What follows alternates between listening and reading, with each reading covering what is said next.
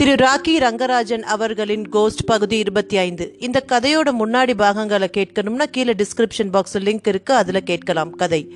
பஸ்ஸை நிறுத்துப்பா பஸ்ஸை நிறுத்து என்று பிரயாணிகள் மூளைக்கு மூளை கத்தினார்கள். டிக்கெட் கொடுத்து ஓய்ந்து சிறிது கண்ணை மூடி தன் சீட்டில் சாய்ந்திருந்த கண்டக்டர் சத்தம் கேட்டு விழித்தார். முதலில் அவருக்கு ஒன்றும் புரியவில்லை. ஒரு பெண் வலியினால் துடிப்பது சூழ்ந்திருந்த கூட்டத்துக்கு நடுவே தெரிந்தது. கொஞ்சம் நிப்பாட்டுங்க அண்ணே. என்று டிரைவருக்கு உறக்கச் சொன்னபடி விசிலையும் எடுத்து ஊதினார். வண்டியின் வேகம் குறைந்ததே தவிர குணாவின் வேதனை குறையவில்லை. ஐயோ குத்துகிறதே குத்துகிறதே என்று இப்படியும் அப்படியும் நெளிந்து துடித்தாள். எழுந்தவள் சீட்டுகளுக்கு நடுவே இருந்த நடைவழியில் விழுந்தாள். இரண்டு மூன்று சிறுவர்கள் சீட்டை தாண்டி ஓடி வந்து என்ன சார்? என்ன இவங்களுக்கு? என்று விக்ரமை கேட்டார்கள். கண்டக்டர் அரைகுறையாக விஷயத்தை யூகித்து கொண்டு என்னையா? நிறமாசக்காரிங்களை பஸ்ல அழைச்சிட்டு வந்து ஏன் எங்க உயிரை எடுக்கிறீங்க? என்று திட்டியபடி அருகில் வந்து குறிப்பிட்ட பெண் மூன்று மாத கர்ப்பிணி கூட அல்ல என்பதை கண்டதும் திகைத்து போனார்.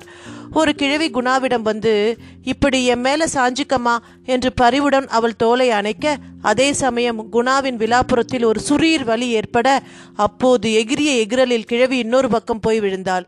ஏன் சார் உங்க ஒய்ஃப்க்கு இந்த மாதிரி வ வலிப்பு அடிக்கடி வருவதுண்டா? என்று ஒரு கண்ணாடிக்காரர் விக்ரமை விசாரித்தார். பஸ் நின்றுவிட்டது. இரண்டொரு நிமிடங்களுக்குள் கிடுகிடுவென்று இழைத்துவிட்ட இந்த அமளிகளினால் விக்ரம் ஆடிவிட்டான். ஓசைப்படாமல் ஒருத்தருக்கும் தெரியாமல் குணாவுடன் ஊரை விட்டு போய்விட வேண்டும் என்று அவன் திட்டம் போட்டதென்ன? ஒரு பஸ் மொத்தமும் அவர்களை கண்டு கொண்டு முறைப்பதென்ன? குணா கொஞ்சம் அமைதியாக இரு பொறுமையாக இரு என்று அவன் சொல்லிக் கொண்டிருக்கும் போதே என்னால் முடியவில்லையே விக்ரம் ஐயோ இங்க குத்துகிறதே அம்மா இங்க என்று அவள் துடித்தாள். சூனியக்காரி ராதாமணிதான் ஹொகேனக்கலில் இருந்தவாறே கொடுமை செய்கிறாள் என்பதை விக்ரம் புரிந்து கொண்டான். ஆனால் மற்றவர்களுக்கு அது புரியவில்லை. ஏன்பா நிறுத்தினதுதான் நிறுத்தின. ஏதாச்சும் கடவாசல் நிறுத்தக்கூடாதா? சோடா கிடா வாங்கி கொடுக்கலாம் இல்ல? என்றார் ஒரு தாட்டியான நபர். சரி போகிறேன் என்றார் டிரைவர். ஆனால் இன்ஜினை ஸ்டார்ட் செய்யும் உரிமலை கேட்டதுமே குணா அத்தனை வேதனைக்கிடையிலும் வேண்டாம் வேண்டாம் என்று அலறினாள். குணா என்று அவள் கையை பிடித்து ஆறுதல் சொல்ல முயன்றான் விக்ரம். இல்ல மேல போக வேண்டாம் விக்ரம். என்றாள் அவள் தீர்மானமாக. பஸ் நின்றபோது குத்தல் வேதனை கொஞ்சம் நிற்கிற மாதிரி இருந்தது. மேலே ஓரடி நகர்ந்தாலும் எனக்கு உயிர் போய்விடும் விக்ரம். அவனும் அவளும் கணவன் மனைவி என்று நினைத்திருந்தவர்கள். அவள் அவனை விக்ரம் என்று பெயர் சொல்லி அழைப்பதை கேட்டதும் திகைத்தார்கள். உங்க தங்கச்சிங்களா? என்று கண்ணாடிக்காரர் கேட்டார். ஒரு கிழவி தாழ்ந்த குரலில் இதெல்லாம் செய்வினைங்க. பாவம் இந்த பொண்ணுக்கு யாரோ வென வச்சிருக்காங்க என்றாள். செய்வினையாவது செய்யாத வினையாவது என்று அழுத்து கொண்ட கண்டக்டர் என்ன சார் போறீங்களா வரப்போறீங்களா? லேட்டாவது சொல்லுங்க என்றார் விக்ரமிடம். விக்ரம் பதில் சொல்ல வாயை திறக்கும் முன் எங்கோ ஒரு பொசுங்கல் நாற்றம் எழுந்தது. என்ன அது? என்று ஒருவர் மூக்கை சுழித்தார். எங்கிருந்தோ புகை வருதே என்றார் இன்னொருவர். தீ நெருப்பு இங்க பாருங்க இவங்க சேலையில என்று ஒரு பையன் கூவினான் திடீரென்று. திடுக்கிட்டு நோக்கினான் விக்ரம். ஆம் குணாவின் சேலையில் ஒரு நுனி சிலு சிலுவென்று எரிந்து கருகி கொண்டிருந்தது. சரேல் என காலால் உதைத்து தேய்த்து அதை அணைத்துவிட்டு விக்ரம் நிமிர்ந்தபோது சுற்றி இருந்தவர்களின் முகங்களில் பீதி பரவி இருப்பதை கண்டான். எங்கிருந்து வந்தது அந்த தீ? பஸ்ஸுக்குள் யாரும் நெருப்பு குச்சி கிழிக்கவில்லை. யாரும் பீடி சிகரெட் பற்ற வைக்கவில்லை. பின்னே அதோ மறுபடி என்று இன்னொரு குது கூச்சல் தொடர்ந்தது. புடவையின் மற்றொரு முனை இப்போது தீயில் சுருண்டு சுருண்டு மடிந்து மடிந்து விக்ரம் மறுபடியும் காலால் தீய்த்து அந்த முனையை கருகச் செய்தான். இப்போது அவனுக்கே உடம்பெங்கும் உயர்த்திருந்தது நம்ப முடியாத அந்த பயங்கரம் அவனை படபடக்க வைத்தது. செய்வினைன்னு நான் சொன்னது சரியா போச்சு பார்த்தீங்களா? என்று அந்த கிழவி மறுபடி சொல்வது கேட்டது. தன் இருக்கையை விட்டு எழுந்து வந்து பார்த்து கொண்டிருந்த டிரைவருக்கும் கண்டக்டருக்கும் பயம் ஏற்பட்டு விட்டது. சார் பஸ்ஸுக்கு எதனாச்சும் ஆயிட்டதுன்னா பெரிய வம்புங்க. தயவு பண்ணி இறங்கிடுங்க. எங்க வேலைக்கு உழை வச்சிடாதீங்க என்றார் டிரைவர். அச்சத்துடன் கையெடுத்து கும்பிட்டபடி. அம்மா! என்று மறுபடியும் கழுத்தை தடவிக்கொண்டு வீறிட்டாள் குணா. கண்ணுக்கு தெரியாத ஏதோ ஓரிடத்தில் எவரோ ஒருவர் உட்கார்ந்து கொண்டு அவளையே பார்த்து கொண்டிருப்பது போலவும் அவளுடைய எண்ண ஓட்டங்களை படித்து கொண்டிருப்பது போலவும் அவள் கொஞ்சம் தயங்குகிற மாதிரி தெரிந்தவுடனே தார்குச்சியால் ஒரு குத்து குத்துகிறார் போலவும் இருந்தது. பிரத்யட்சமாக பார்க்க முடியவில்லையே தவிர ராதாமணியின் ஒவ்வொரு அசைவையும் தெள்ளத் தெளிவாக காண முடிந்தது விக்ரமினால். வா என்று குணாவின் கையை பற்றி கொண்டு எழுந்தான் அவன். மறு கையில் தன் சூட்கேஸை எடுத்துக்கொண்டான் பிரயாணிகள் அவ்வளவு போரும் அவர்களை அனுதாபத்துடன் நோக்கினார்கள். கண்டக்டருக்கு சற்று இரக்கம் ஏற்பட்டு ஏற்பட்டது. ஏதாவது கடைத்தெரு பக்கமா இறங்கணும்னா சொல்லுங்க இறக்கி விடுறோம் என்று ஒப்புக்கானும் சொன்னார். தேங்க்ஸ் இங்கேயே இறங்கிக் கொள்கிறோம் என்று கூறிவிட்டு குணாவுடன் இறங்கிக் கொண்டான் அவன். வெயில் ஏறிவிட்ட போதிலும் காற்றில் குளிர்ச்சி பரவியிருந்தது ஒரு மரத்தின் அடியில் சூட்கேஸை வைத்து அதன் மீது அவளை உட்கார்த்தினான் அவன். தன் வாழ்க்கையில் இப்படிப்பட்ட அதிசயங்கள் குழப்பங்கள் பிரமிப்புகள் நேருமென்று நேற்று வரை கூட அவன் நினைத்து பார்த்ததில்லை. ஆகவே இந்த திடீர் திருப்பங்கள் அவனை திக்குமுக்காட பண்ணின. கருகிப்போன சேலையும் பரிதாபம் நிறைந்த முகமும் அச்சம் நிறைந்த விழியுமாக தன்னையே பார்த்தவாறு ஊர் பேரில்லாத பஸ் சாலையில் உட்கார்ந்திருக்கும் இந்த தீனமான பெண்ணுக்கும் தனக்கும் ஏற்பட்ட விசித்திரமான சொந்தத்தை என்ன என்ன? அவனுக்கு மெய் சிலிர்ப்பு ஏற்பட்டதோடு இவளை பத்திரமாக காப்பாற்றியாக வேண்டுமே என்ற பொறுப்புணர்ச்சியினால் உள்ளமும் கனத்தது. குணா இப்போது வழி தேவலையா? என்று கேட்டான். கொஞ்சம் தேவலை என்று மெல்லச் சொன்னாள் அவள் ஆனால் முழுதும் நின்றுவிடவில்லை. யாரோ ஊசியினால் என் உடம்பின் மீது தடவி கொடுக்கிற மாதிரியே இருக்குது எந்த நிமிடத்திலும் சுரீர் என்று குத்தப்போகிற மாதிரி ஊசியின் முனையை என் தேகம் உணர்கிறது என்றாள்.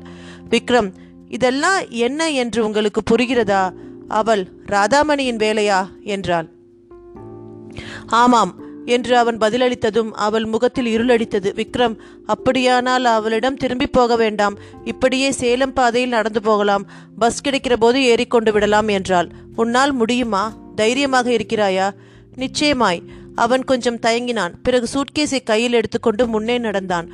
தூரத்தில் பஸ் மறைந்த இடத்தில் புழுதி அடங்கிக் கொண்டிருந்தது. அந்த திசையில் அவன் செல்ல இரண்டு அடிகள் எடுத்து வைத்த குணா ஐயோ! என்று தோள்பட்டை அழித்துக்கொண்டு கத்தினாள். என்ன மறுபடியுமா? என்றான் அவன். அவள் நின்றுவிட்டாள். ஆமாம் விக்ரம் மேலே ஒரு அடி கூட என்னால் நடக்க முடியாது. நடந்தால் காலிலும் தொடையிலும் சுரீர் சுரீர் என்று குத்துகிறது. ராதாமணி நீ ஜெயித்து விட்டாய் என்று எண்ணிக்கொண்டான் விக்ரம். அவன் கண்ணில் நீர் ததும்பியது. இவள் எதிரில் தன் பலவீனத்தை காட்டிக்கொள்ளதூடா கூடாதென்று அடக்கிக் கொண்டான். உன்னை தன்னிடம் திரும்ப அழைத்துக் கொள்வதற்காக ராதாமணி குரூர வழியில் இறங்கிவிட்டாள் என்றான் கனம் நிறைந்த குரலில்.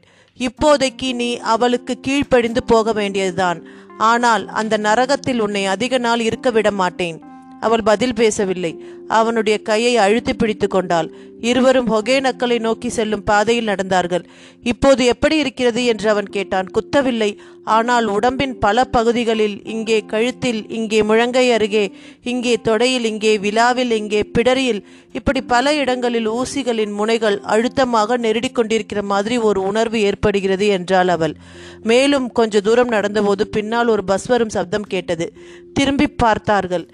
தர்மபுரியிலிருந்து ஒகேனக்கலுக்கு போய்க் கொண்டிருக்கும் பஸ் என்பது தெரிந்தது. விக்ரம் கையை காட்டினான். பஸ் நின்றது. ஏறிக்கொண்டார்கள்.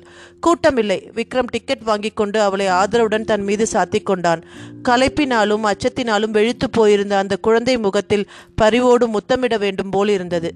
பஸ் ஒகேனக்கலை நெருங்க நெருங்க குணாவின் முகத்தில் தெளிவு ஏற்பட்டது. அவளுடைய கைகளிலும் கால்களிலும் இருந்த விரைப்பு நீங்கி சுபாவமான மென்மை உண்டாயிற்று. இப்போது எப்படி இருக்கிறது? என்று மறுபடியும் கேட்டான் விக்ரம். ஹொகேனக்களை மிகவும் சமீபித்து விட்டது பஸ். ஆற்றின் சலசலப்பு ஒலி கூட தூரத்தில் கேட்கிற மாதிரி இருந்தது. உடம்பில் சிறு சில இடங்களில் இருந்து ஊசியை எடுத்து விட்டார் போல இருக்கிறது என்றாள் குணா. அவள் பேச்சில் நம்பர்க்கரிய திகைப்பு காணப்பட்டது. ஊருக்குள் பஸ் நுழைய நுழைய அவளுடைய வேதனை குறைந்து நிம்மதி அதிகரிப்பது வெளிப்படையாக தெரிந்தது. இப்போது இங்கே ஊசி இல்லை இப்போது இங்கே ஊசி இல்லை என்று ஒவ்வொரு இடமாக தொட்டு காட்டினாள். சற்று கண்ணை மூடிக்கொண்டால் குஷனில் சொருகப்பட்டிருக்கும் குண்டூசிகள் ஒவ்வொன்றாய் அகற்றப்படுவதை நேரிடையாக பார்க்கிற மாதிரி இருந்தது அவளுக்கு. ஆற்றங்கரை ஸ்டாப்பில் பஸ் நின்றது. இனி எங்கேயும் வழி இல்லையே என்று விக்ரம் கேட்டான். அவளிடமிருந்து பதில் வரவில்லை. வேதனைகள் முற்றும் தீர்ந்துவிட்டதை ஒழிய அவள் முகத்தில் எவ்வித சந்தோஷமும் தெரியவில்லை. ஏன்? மனித உணர்ச்சிகளே கூட எதுவும் தென்பட காணோம். மரத்தால் செய்த பதுமை போல இருந்தது அந்த முகம். கண்கள் இமைக்காமல் விழிகள் வெறிச்சிட்டு நின்றன.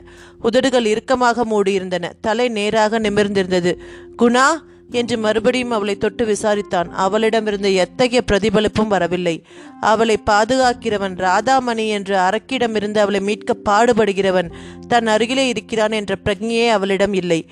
கெஸ்ட் ஹவுஸை நோக்கி அவள் வாட்டுக்கு நடந்தாள். அது மனித நடையாக இல்லாமல் முடுக்கிவிட்ட எந்திரம் நடப்பது போல இருந்தது.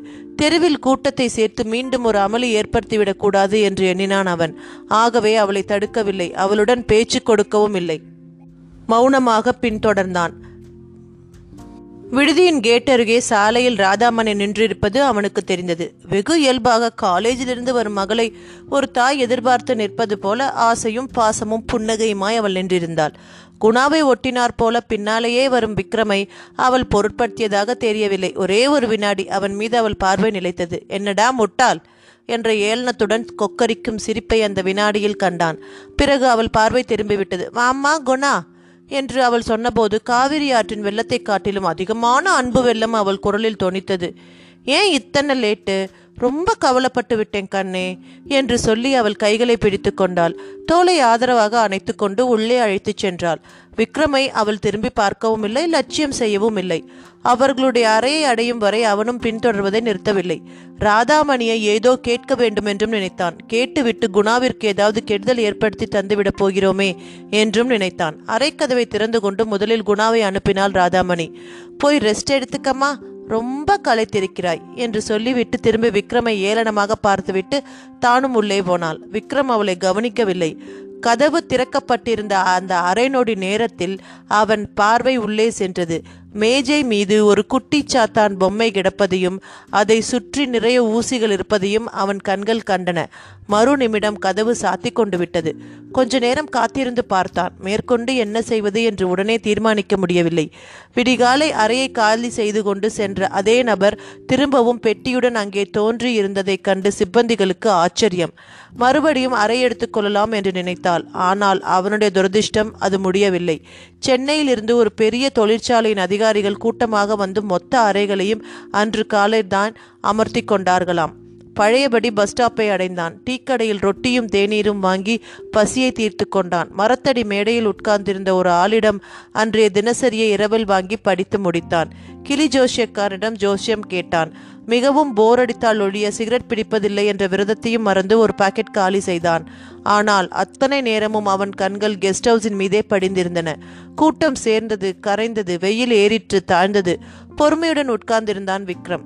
மாலை நாலு மணிக்கு நிமிர்ந்து உட்கார்ந்தான். ஆம் அதோ வருவது ராதாமணியும் குணாவும். நேரே சந்திக்க வேண்டாம் என்று டீக்கடியின் ஓரமாக போய் நின்று கொண்டான். ராதாமணி முன்னே நடக்க பின்னே பொம்மையாய் குணா சென்றாள். இருவரும் ஆற்றங்கரையை அடைந்தார்கள். பரிசல் துறையை அடைந்தார்கள். விக்ரம் பதுங்கிச் சென்று அவர்களை அடையும் முன் பரிசலில் இருவரும் ஏறிவிட்டார்கள். அக்கரையில் அவர்கள் இறங்கிக் கொண்டு பாறைகளை தாண்டி கொண்டு செல்வது சில நிமிடங்களுக்கு தெரிந்தது. பிறகு பார்வையிலிருந்து மறைந்து விட்டார்கள் அவர்கள் போன திசையில்தான் புகழ்பெற்ற ஹொகேனக்கல் பெரிய பாணி இருக்கிறது என்று அவனுக்கு தெரியும். புகை போல எட்டு திசையிலும் நீர்த்திவலைகள் பரவ பயங்கரமான வேகத்துடன் உச்சியிலிருந்து பாதாளத்துக்கு நீர் விழும் அந்த இடத்திலே ராதாமணி என்ன செய்ய போகிறாள்?